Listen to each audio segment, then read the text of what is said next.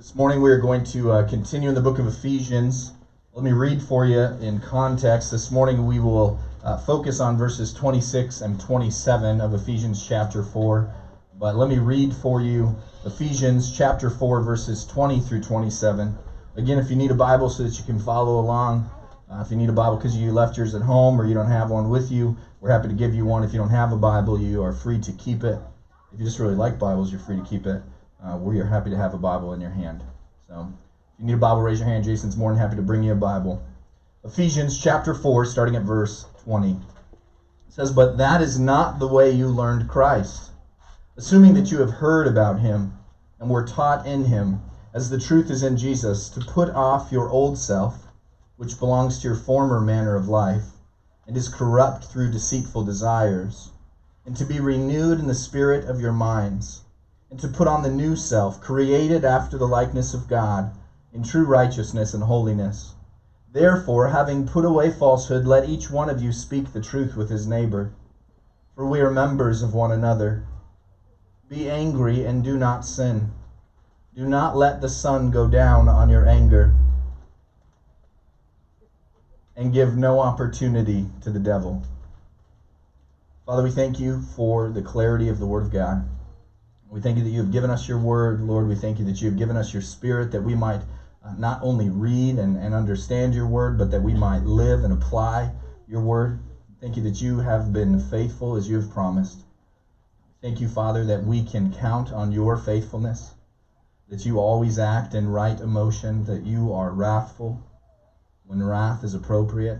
You are gracious and patient and forbearing in ways that we cannot imagine pray, Father, you would give us grace this morning, that you would help us to think rightly about sin and ourselves and you and your plan for all creation. It's in Christ's name we pray. Amen. This morning, as we continue in the book of Ephesians, I want you to take just a moment to think about something. I want you to think about things that make you angry.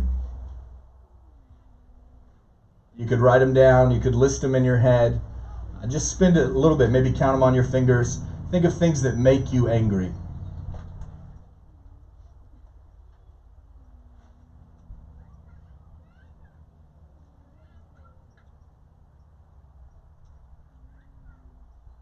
Got a pretty good list going by this point? Now I want you to take the same same moment and think of things that make you thankful. Do the same thing. Count them on your fingers, write them down, list them in your head. Things that make you thankful.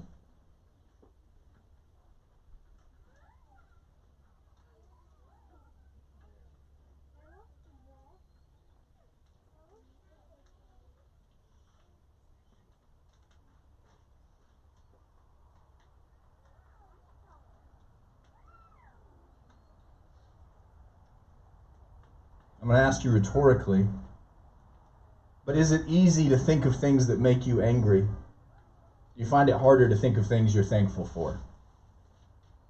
Did you have a longer list and a quicker list? Was it easier and re- your mind was ready to list out those things you were angry over? Or was it easier to list out the things that you were thankful for? Does it come quite naturally to list out the things that make you angry? Or does it come quite naturally to list out the things that you are very thankful for? What should overwhelm the Christian life is thankfulness, not anger. Anger should not be the character of a Christian. Anger should not be what defines you as a Christian. Your anger towards things are not what is to define you. Again and again, Christians are commanded to be thankful. In Romans chapter 1, we see that all mankind is condemned outside of Christ because they know there is a God they know they have sinned against that God, and they are not thankful for him. They have no thanksgiving. In Christ, we have eternal hope. We have much to be thankful for. The book of Ephesians actually starts proclaiming to us what we have to be thankful for. It says that we have every spiritual blessing in Christ. We have hope because He has loved us, He has chosen us, He has called us, He has given us wisdom and insight through the gospel. He has sealed us in the Spirit that we would forever be His people. He has called us from death to life. Though we were carrying about the will of the world and living like the rest of mankind, though we were children of wrath like everyone else, God, who is rich in mercy, because of the great love with which he loved us, even when we were dead in trespasses, did what? Made us alive together in Christ. By grace you have been saved. He saved us from sin. He has united us together in the hope of the gospel. We no longer live under the weight and shame of sin, but we live free in Christ, free to put sin to death, free to live alive in Christ. Ephesians has proclaimed to us much to be thankful for. Should we forget the truth of our new life? Should we forget the reality of all that Christ has accomplished, all that God has planned? It could be quite easy for us to move backward to live in the way of the world, to be overcome with anger and frustration and bitterness and sin. But in Christ we are free from sin, no longer to live in sin. And so, where then does anger play a part in the life of a Christian? The reality is that you will be angry, right? Anger will be a part of your life. You will not be able to live in a sinful world and not be angry. And often you will righteously be angry. Sin should rightfully make you angry. You should not be joyful or apathetic in the realization of sin. You should not meet sin and celebrate it, nor ignore it and pretend it's not a problem. Sin should be met with anger. Sin deserves anger. Sin is rebellion against God, but should not be embraced or enjoyed. It should be something that causes us to be angry. That is why often, as, as theologians or Christians or people who study the Bible, we speak of a righteous anger. A righteous anger does exist. See that God has a righteous anger. We read this morning that God's righteous anger will melt all of creation. That his wrath weighs against mankind. We've looked at many times in Romans chapter 1 that the wrath of God, or that is the actions of his anger, weigh against mankind. And so a Christian must have right thinking on anger. And it is the grace of God by the pen of Paul and the will of the Holy Spirit that we have instructions here on our relationship to anger. How is it, under all of the grace of God, all of the plan of Christ, all we have to be thankful for as Christians who should live in thanksgiving, who are commanded again and again to be grateful, here are commanded be angry. These brief two verses, I think, can be very helpful to us as we think about what should anger a Christian. Verse 27 says, Be angry and do not sin. Do not let the sun go down on your anger, and give no opportunity to the devil. Be angry and do not sin. Do not let the sun go down on your anger, and give no opportunity to the devil. First, clarity in the holiness of God will cause anger towards sin. The command here is to be angry. There should be anger. Anger should exist in a Christian. You should not be free from anger. It should not be that nothing makes you angry. As you live in a sinful world, there will be times when your heart has a feeling of hatred towards something. And it should towards sin. Sin should anger you. It should cause you to have a holy hatred. You should despise it and reject it, want nothing but its destruction. The Christian must have a right relationship with anger. It is commanded that we would hate evil. We read it this morning in Psalm 97. He says, O you who love the Lord, hate evil. We are commanded to hate it. So often people want to say, God is a God of love. Love is what defines him. No, God is what defines love. And love includes a hatred of evil. God is the definition of love, and throughout the scripture, we see that God hates evil. In Isaiah chapter 24, he says, The earth is utterly broken. The earth is split apart. The earth is violently shaken. The earth staggers like a drunken man. It sways like a hut. Its transgression lies heavy upon it, and it falls and will not rise. And on that day the Lord will punish the hosts of heaven in heaven, and the kings of earth on earth. They will be gathered together as prisoners in a pit, and they will be shut up in a prison, and after many days they will be punished. Isaiah writes of the end of all time. He says, Both the demons and the men of earth who have lived in rebellion against God, those who have been evil on earth, those who have done treachery, those who have slandered and profaned, ridiculed and destroyed, those who have taken part in all types of sin will be punished. The earth will be broken and split, it will be destroyed and then renewed in grace. But God's grace and renewal does not change the fact that He is a just and faithful judge. He will judge evil. It is right to hate evil. When your friend is swindled by a shady salesperson, you hate that, and you should. When the innocent are ridiculed and slandered, you hate that, and you should when there is violence and destruction from drug and alcohol abuse, when there is suffering in families because of child abuse, you should hate that. When there is greed in the world while others suffer in poverty, while many walk by the poor and live by the poor in their wealth and abundance and do nothing for them, we ought to hate that. Theft and stealing causes such pain from selfishness we ought to hate it. Adultery and divorce, the pain and suffering that it brings to people and families, the lies it wraps them up in and destroys their soul and sexual morality. We ought to hate that.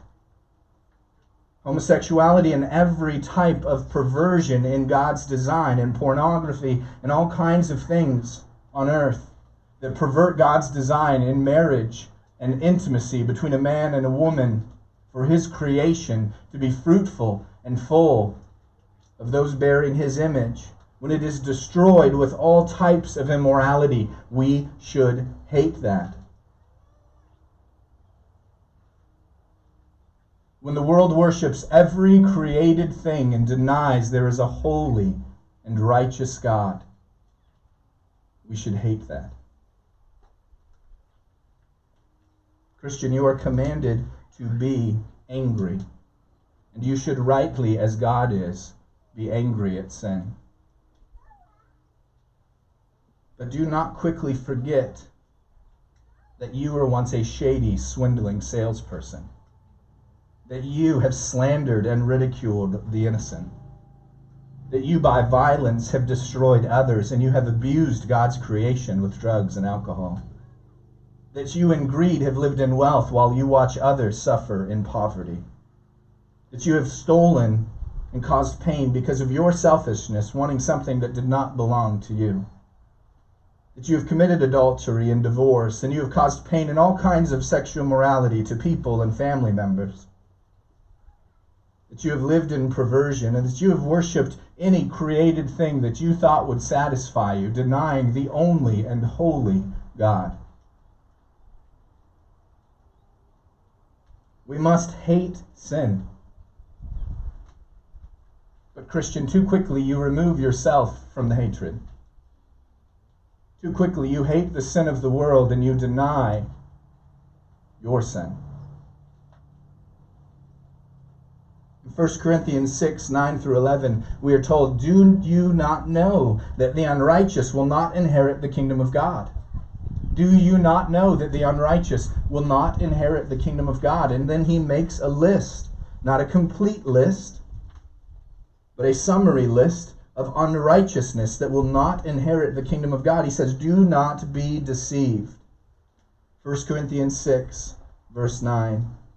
Neither the sexually immoral, nor idolaters, nor adulterers, nor men who practice homosexuality, nor thieves, nor the greedy, nor drunkards, nor revilers, nor swindlers will inherit the kingdom of God. The beauty of verse 11 should bring you great thankfulness. As you read verses 9 and 10, it should stir in you a hatred and a shame. It should stir in you a hatred and an anger because you know these things have classified you. But verse 10 ends and verse 11 begins with great hope. And such were some of you.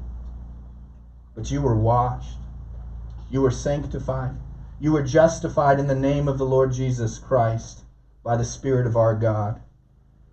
No anger over unrighteousness should cause you to dwell on some kind of holiness that you believe you possess. Clarity in the holiness of God will cause anger towards sin. All sin. Not just the sin of others, but the sin of yourself. If your life is overwhelmed by anger without humility, you do not have a righteous anger. You have an unrighteous anger. The sin of the world should be an ever present reminder of the holiness of God and His mercy and steadfast love toward you. Christian, you should not walk around the world in anger, thinking you are righteous and holy. You ought to be angry at sin, and that sin ought to dwell no longer in you because Christ has redeemed you. But when you see it, when it rears its ugly head, when its memory seems closer than the true and present closeness of Christ's redemption, let it not stir in you pride Don't let your anger seed against others. Dwell on the holiness of God and His grace and mercy toward you.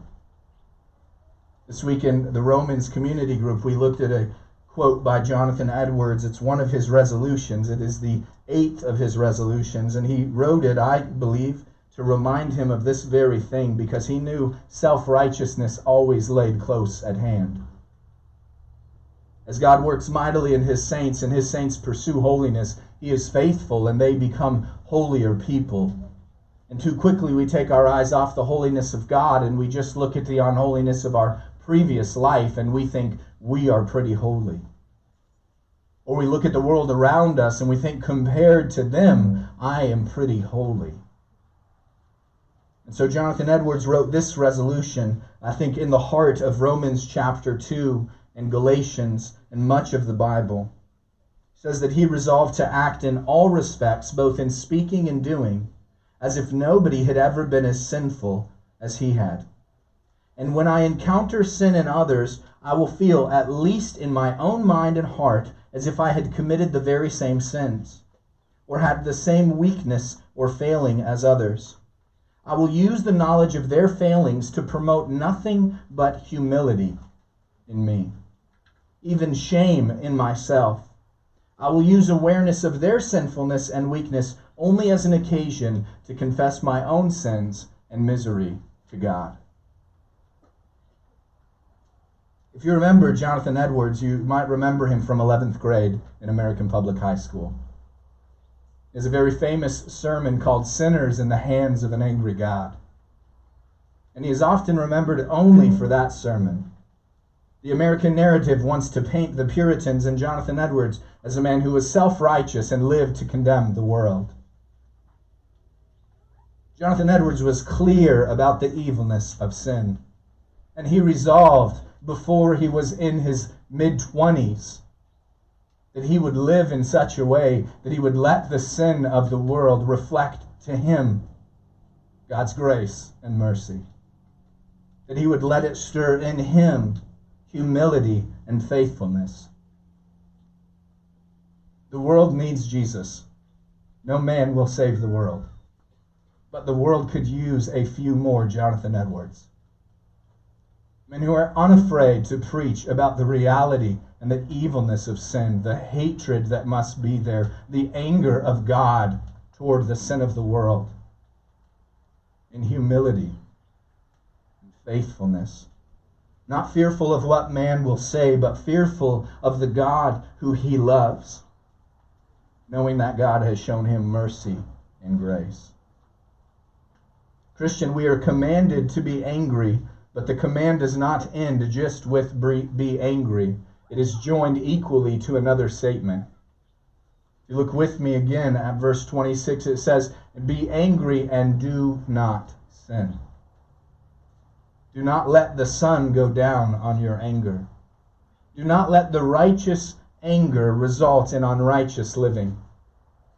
Christian, do not be one who seeds in the anger of the world and lives unrighteously in sin. It says, Do not sin. Be angry and do not sin. Meditate on the holiness of God and confess your sin. Proverbs 8:13 says the fear of the Lord is hatred of evil. The fear of the Lord is hatred of evil. There should be an anger and a hatred of evil within the fear of the Lord. You know that God is a holy and righteous judge. So there should be a hatred of evil in you and in the world because you fear a holy God. And notice in Proverbs 8:13 it does not end there either. It says pride and arrogance and the way of evil and perverted speech I hate. Do not let the clarity that God is a righteous judge and there is a righteous anger stir an unrighteousness in you. Do not be one who sees the sin of the world and you say in the beginning of verse 13, the fear of the Lord is the hatred of evil, and ignore the ending of verse 13 Proverbs 8 that says, Pride and arrogance are the way of evil, and the Lord hates them. Do not let anger that is righteous lead to unrighteous living in pride and arrogance rather than brokenness and humility. Be angry and do not sin. Too quickly we justify our sin because of our hatred towards sin, and it is a contradiction, Christian. The Word of God says that the anger of man will not accomplish what? The righteousness of God. The anger of man will not bring about God's righteousness. It is not man's anger, it is not man's wrath that will bring about the holiness and the righteousness of God. Christians are commanded to be quite different. Those who are their enemies, those who they ought to hate, those who are living in sin, they ought to live to bless. We looked at that this week in Romans chapter 12. It says, Bless those who persecute you, bless and do not curse them. Rejoice with those who rejoice, weep with those who weep, live in harmony with one another. Do not be haughty or proud, proud, proud and arrogant, but associate with the lowly. Never be wise in your own sight. Repay no one evil for evil, but give thought to do what is honorable in the sight of all. If possible, as far as it depends on you, live at peace with all. Beloved, never avenge yourselves, but leave it to the wrath of God. For it is written, Vengeance is mine, I will repay, says the Lord. To the contrary, if your enemy is hungry, feed him. If he is thirsty, give him something to drink, for by so doing you will heap burning coals on his head. Do not be overcome by evil, but overcome evil with good. God is always just in anger, and therefore we are to leave justice to the wrath of God. Christians are not those who are to live to avenge themselves. When they are persecuted, what ought they to do? Bless. When they see others in joy, what ought they to do? Rejoice. When they see others in sorrow, what ought they to do? Be in sorrow with them. They are to live in harmony with one another, not to be proud, to associate with those that they would see beneath them or lowly. They're not to be wise in their own sight, they're to be humble. And they're not to repay evil for evil, because we are not just judges. We are pardoned criminals. We have no understanding of the system of justice. He has left us with knowledge. We'll look this week in Romans 13. God has not abandoned the world to live in chaos, but he has given governments of earth. He has cared for his people in rule of law and justice. He has given those to bear the sword, that they might carry out justice on earth, not perfectly, but under the care and provision of God. And what ought Christians to do then when they see that the justice of the world is not perfect? When they meet evil, ought they take it in their own hands? Are they the ones, are we the ones to say, the world is unjust, therefore I will rise up?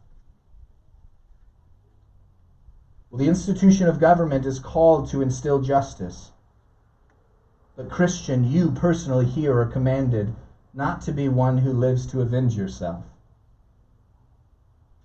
You are to believe fully in the wrath of God, that God is faithful and just that God is the avenger of all unrighteousness.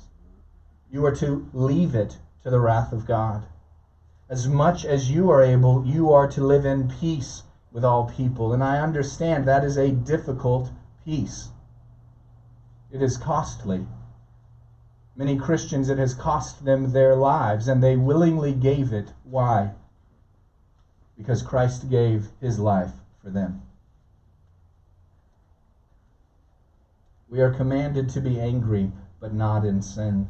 We are commanded to live in such a way that the anger of God is made clear, not confused by our sin, but compounded by his grace. If you notice in verse 21, or 20 rather, it says, If your enemy is thirsty, feed him. Uh, no, that would be mean. He's hungry. If he's hungry, feed him. If he's thirsty, give him a drink that vengeance is God's, and then by so doing, what will you do? You will heap burning coals on his head. On Tuesday night, and I assume on Thursday night, we had great discussions about this, and often our confusion in it. These burning coals, I would say, are a picture of the wrath of God. Throughout the Old Testament, the wrath of God is displayed as burning coals, the hot anger of a holy God. Daniel brought up as we were discussing it and studying it together. It is the removal of God's wrath or holiness uh, on us that we see in Isaiah as the coal burns the lips of Isaiah. He says, You are purified, you are cleansed from the wrath of God. And looking forward to Christ. Throughout the Old Testament, we see that hot wrath is what awaits those who do evil. And so, how is it that we are supposed to bless and not curse? and we long for burning coals to be on their heads. What does that mean? Christians have often misunderstood this, and they have taken a self righteous anger and say, Yes, I am waiting and rejoicing in the wrath of God being poured out against them. Now, Christian, there are things that are evil, and there are psalms that proclaim the grace of God that He will destroy and punish wickedness. But if your neighbor broke the rules of the HOA, or is mad at you because you broke the rules of the HOA, your command is not to rejoice because God will punish their iniquity. When you were driving on the freeway and you're cut off, and you think, someday God will get his vengeance when the sweet old lady or the punk 14 year old boy cuts in front of you in a line. You're not to wait on the wrath of God to come down. What are you to do? You are to live in such grace that the sinner sees your kindness for them and feels the weight of God's wrath because they want you to respond in kind. Peter says they are confused when they act in anger and debauchery and we don't join them. He says they look at us and they say, Why? And Peter then commands, Always be ready to give an account for the hope that's within you. That your patience and self control, your endurance in knowing that they are evil, is to reflect the forbearance and the grace of God to you, to them. Their small interaction with you ought to reflect a weight upon them. Why am I not kind like that? Why can I not be patient like that? Why, when someone cuts me off, I can't smile and wave and go, it's all right, we all do it? How is it that they can have such a joy despite injustice right in their face. It puts a weight on them, a burden, a weight that Romans proclaims that the wrath of God is revealed against all ungodliness and unrighteousness of men who live by unrighteousness and suppress the truth. Christian, when you are angry and then you sin, you do not help them to feel the weight of the truth. You confuse them. You act in sin, and now their thoughts are not on where they stand before God. Their thoughts are, I'm okay, because do you see how hypocritical that Christian is? These are the people that tell us we ought to be holy. These are the people that tell us they know the way, and they can't be patient for a few moments, for a few months. They can't have joy and peace trusting the God of all creation that they proclaim the God who is sovereign over all things. And yet, when their man's not elected, they're seething with anger and crying out in slander and gossip toward others. I remember not this presidential election because it hasn't come about, but a previous, and a man that most Christians, I would assume at the time, wouldn't vote for. One of my very liberal and non believing friends, she's quite the atheist herself. Uh, she posted the most clarifying truth that night. She said, Why are all my Christian friends who believe that God controls everything in utter panic because one man became president?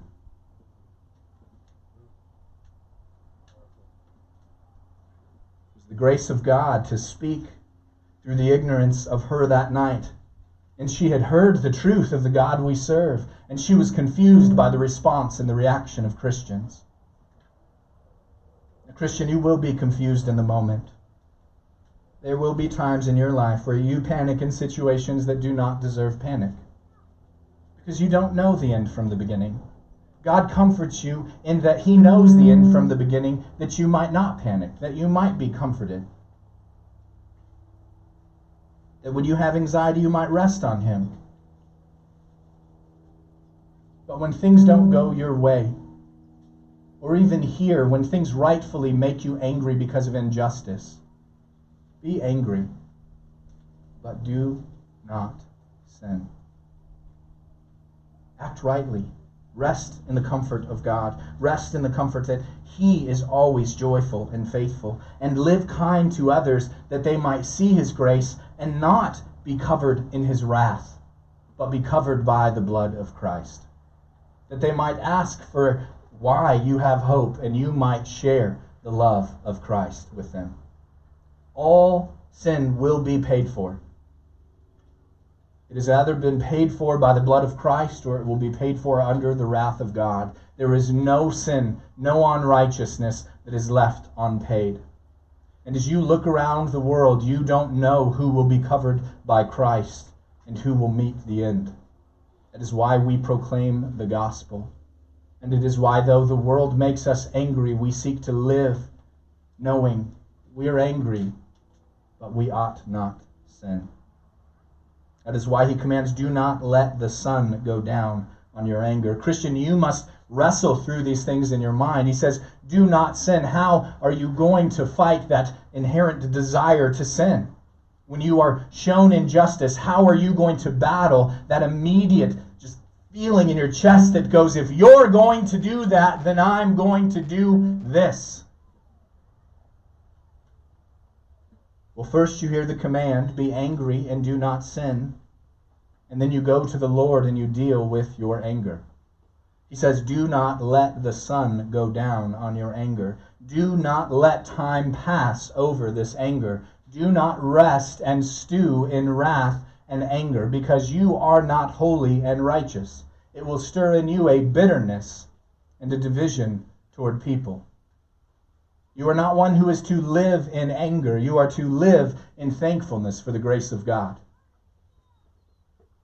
And so when you are angry, when sin causes you to angry to anger, when you feel a righteous anger, deal with that righteous anger rightly do not sin. And when it stirs in you self righteousness, do not let the sun go down on your anger, because it will. Many times I've heard this passage used uh, for marriage counseling and telling Christians, you've got to deal with these issues before you go to bed. If you guys are in a fight, you've got to work that fight out before you go to bed. That is not the command here. Lauren and I spent many sleepless nights as young believers because we felt like, she didn't feel like, she's like, I'm trying to go to bed. And I'm like, we got to deal with this. We got to figure this out. I'm super mad. You know what this command is? This is a command to me. Jake, don't let the sun go down on your anger. Deal with it rightly. It is not a command to call everyone to solve your problems. It's not a command to try to fix everything and to vent and give full venting to all of your feelings. It is a command for you to deal with your anger and do it quickly. Don't let days pass. Don't let the sun go down. Be one who rightly and quickly thinks about the truths of God. Remind yourself of the justice of God. When your heart is angry because of sin in the world, remind yourself God is faithful and He has forgiven me. He has paid for my immorality. He has paid for my injustice, my thieving, my stealing. And He will call those to salvation who are Christ's, and He will punish the unrighteous in eternity. I ought not to lose sleep over this. I ought to sleep comforted that God is gracious and merciful. We must deal with it. And when we find our anger is self righteous and not righteous, when we find that our anger is stirring within us a sense in which we are holy, and we find ourselves not as those we joke about, but the man we're living in, angry at everyone else on the freeway, angry at everyone else in the line, angry at everyone else in the store, assuming everyone you see is an enemy based upon what they're wearing. You find yourself living in self righteousness. What ought you to do? Well, you ought not to live like those of Romans 1. That is, God reveals his wrath. Though they knew God, they did not honor him or give thanks to him. But what did they do? They became futile in their thinking and their foolish hearts were darkened. Christian, you're not to live in the dark. You're not to be thankless and assume that everything around you is evil. You are to be aware that God is the God who redeems evil. God is the God who sent Christ to die for the evil, and you are evil without Christ. 1 John 1 6 10 says, If we say we have fellowship with him while we walk in darkness, we lie and do not practice the truth. But if we walk in the light as he is in the light, we have fellowship with one another. And the blood of Jesus, his Son, cleanses us from all sin. You see what he says? If you walk in darkness, if you live your life in the pride and arrogance of evil, you lie. You do not practice the truth. If there is no humility to be found in you, no sense. When you hear this this morning and you feel convicted that is humility. That is the grace of God calling you to say, Repent of this, Jake. Don't live in this type of anger. But if you sit there and you hear these truths, you can be mad at me. But if your anger is towards God and you think, Who is He to tell me I'm unrighteous and I must be humbled? And yet you say you walk with Him? Says, Do not say that you live in the light when you live in the darkness because he is the light. And if we walk in the light as he is in the light, we have fellowship with one another, and the blood of his Son cleanses us from all sin. And if we say we have no sin, if now in the light you go, I'm fine, I'm perfected, I am holy, says, no, if you say you have no sin, you deceive yourself. The truth's not in you. Verse 9, okay, so if we're supposed to walk in, walk in the light, not in the darkness, Christ has cleansed us, but yet we still have sin, what do we do? 1 John chapter 1 verse 9 he says if we confess our sins he is faithful and just to forgive us our sins and to cleanse us from all unrighteousness. And in grace he again reminds if you get to the end of that and you go, "Well, I don't have to worry about those verses because I haven't sinned." Says, "If we say we have not sinned, we make him a liar." His word is not in us. If we say we have not sinned, if we say we are the holy and righteous judge, we have never committed error, we have the right to stand above others, to seek over the lowly and say, You foolish child. The wrath of God awaits you. You put yourself in the place of God as the holy judge? Rather than a compassionate sinner redeemed by the grace of God. You call God a liar. You say, I, I don't have sin. I don't need his help. You have sinned. And he is faithful and just to forgive you your sin and to cleanse you of all unrighteousness. But confess it. Confess it this morning. In humble repentance, leave no place for Satan's slander and lies. In humble repentance, leave no place for Satan's slander and lies. What does he say? Be angry and do not sin. Do not let the sun go down on your anger. Deal with it. Do not let the sun set. Deal with it quickly. Run to God. Today is the day of salvation. Go to God. Confess your sins. Make known to God your need of Christ. Humble yourself in repentance. Don't leave this morning going, yes, God is angry towards those stupid, angry people. Praise God. Be humbled. Let the grace of God work in you. Do not let the sun go down in your anger.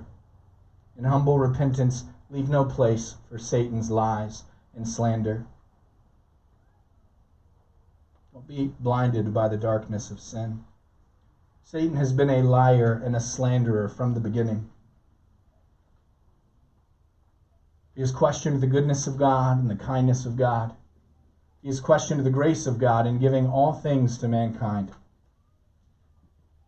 And Satan is more than happy to gladly let you live in a stewing pride and anger toward others if you'll give up some things you consider gross sin. He's more than happy to let you live like him, a lesser being that thinks he's God, and clean up a few things in your life He's more than happy to let you live in pride and arrogance. Because as Proverbs 8:13 said, the fear of the Lord is the hatred of evil, and pride and arrogance and the way of evil, the way of Satan, and perverted speech God hates. Christian, don't be so quickly confused.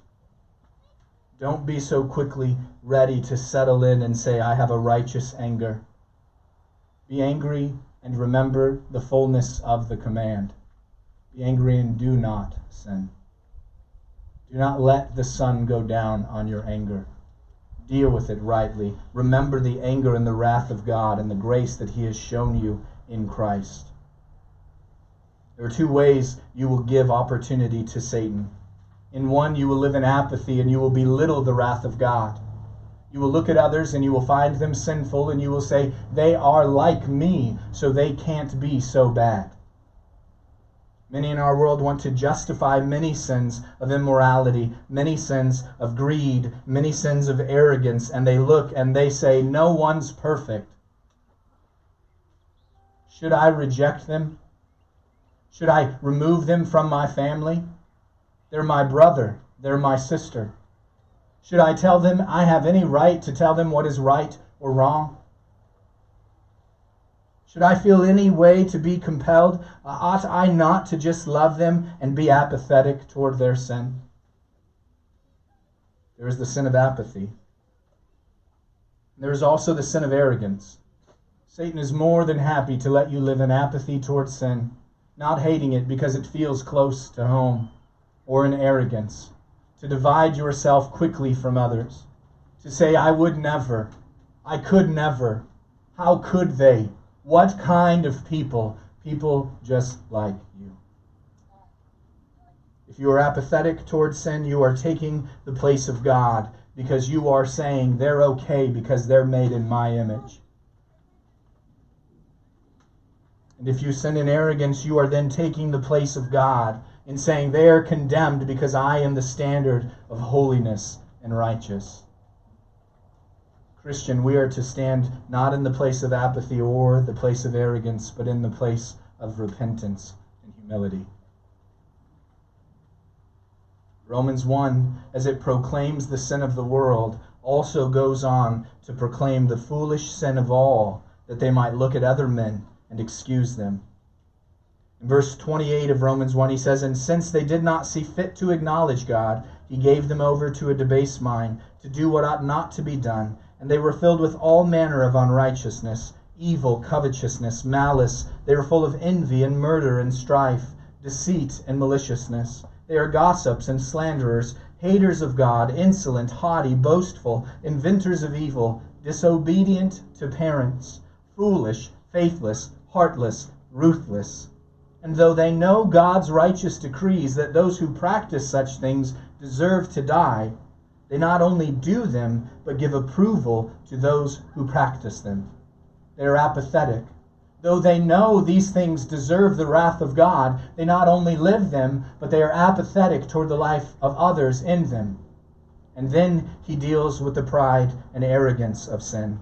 He says, Therefore, you have no excuse, any one of you who judges any one of you who condemns another. For in passing condemnation on another, you condemn yourself, because you, the judge, practice the very same things. And we know that the judgment of God rightly falls on those who practice such things. God rightly will judge all man who lives in sin. And he says, Do you suppose, O man, that you who judge those who practice, and yet do them yourself, that you will escape the judgment of God? You who live apathetic or arrogant toward the sin of others, do you think your apathy in sin or your arrogance in self righteousness will escape the wrath of God? Or do you presume on the riches of his kindness and forbearance and patience?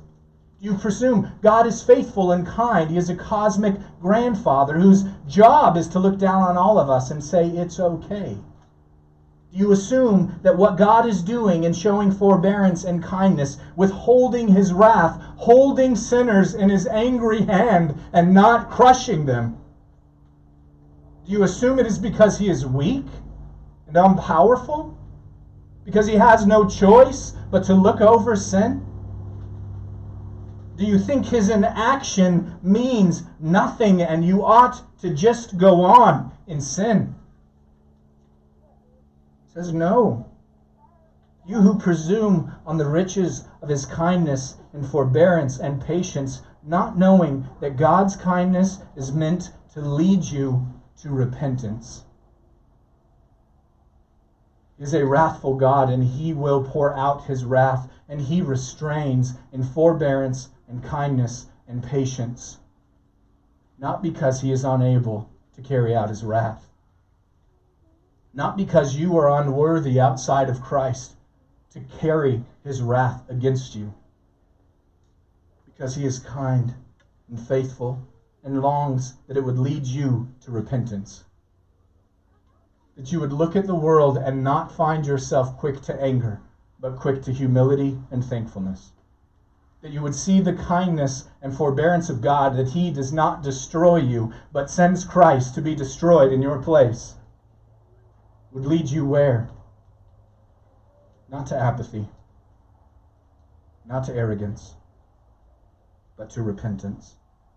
Verse 5 But because of your hard and impenitent heart, you are storing up wrath for yourself on the day of wrath, when God's righteous judgment will be revealed. Christian, your life should not only be one of thankfulness, but as you are reminded of the anger and the wrath of God, it ought to be one of repentance. Do not live in apathy and anger towards sin. Be angry and do not sin. Repent. Repent under the righteous and holy hand of God who has sent Christ. Do not sit in it. Do not pet it. Do not make it your, your little friend of anger and frustration. Do not let it be what fuels you and feeds you. Do not let the sun go down on your anger. Because if you fuel it and you feed it, if you live in it in arrogance or you treat it as though it's nothing in apathy, you are giving opportunity to Satan. You are inviting the lies of Satan from the beginning. That God is not good and faithful, you are. And that God will not judge you, he can't. Christian, God is a faithful and wrathful judge. And unrighteousness will meet its right end under the wrath of God. And that ought to overwhelm you and humble you that God has been so gracious to you. Let it not stir in you arrogance or apathy, but zeal for the holiness of God and humility in yourself. Let's pray that God would be so faithful to not just instruct us in wisdom, but to give grace by His Spirit that we might be those who are angry and do not sin, those who do not let the sun go down on their anger, and those who seek to give no place to the lies and slander of Satan. Father, we thank you that you are a God who is good and faithful. I thank you, Lord, that as, as we live as confused beings, Father, as all of the world is subjected to futility, you have not left us in darkness. You've given us light. I thank you, Father, that you have sent the light of your Son, that the, our sin and darkness might be redeemed, that we would be paid for, that we could live in repentance before you. I thank you, Father, that you are not afraid nor apathetic towards sin, but you are righteous and faithful. I thank you that you are merciful and gracious to pay for sin in the blood of your Son. I thank you that you have not left us to be those who do not know you.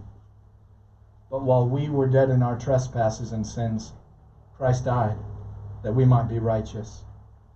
I pray, Father, that we would respond in proclaiming your name, that we would not be those who meet anger in sin, but who meet our anger in clarity of your great holiness and humility toward others. Pray you would use our voices and our thoughts and our actions to proclaim your gospel. You would help us, Father, to deal quickly with our sin, that we would confess it to your Son, that you might cleanse us from all unrighteousness. I pray, Father, you would give us grace as I'm praying for far more than we can even remember. But it is very little for you to accomplish. Thank you in your grace and your faithfulness. In the name of your Son, we pray.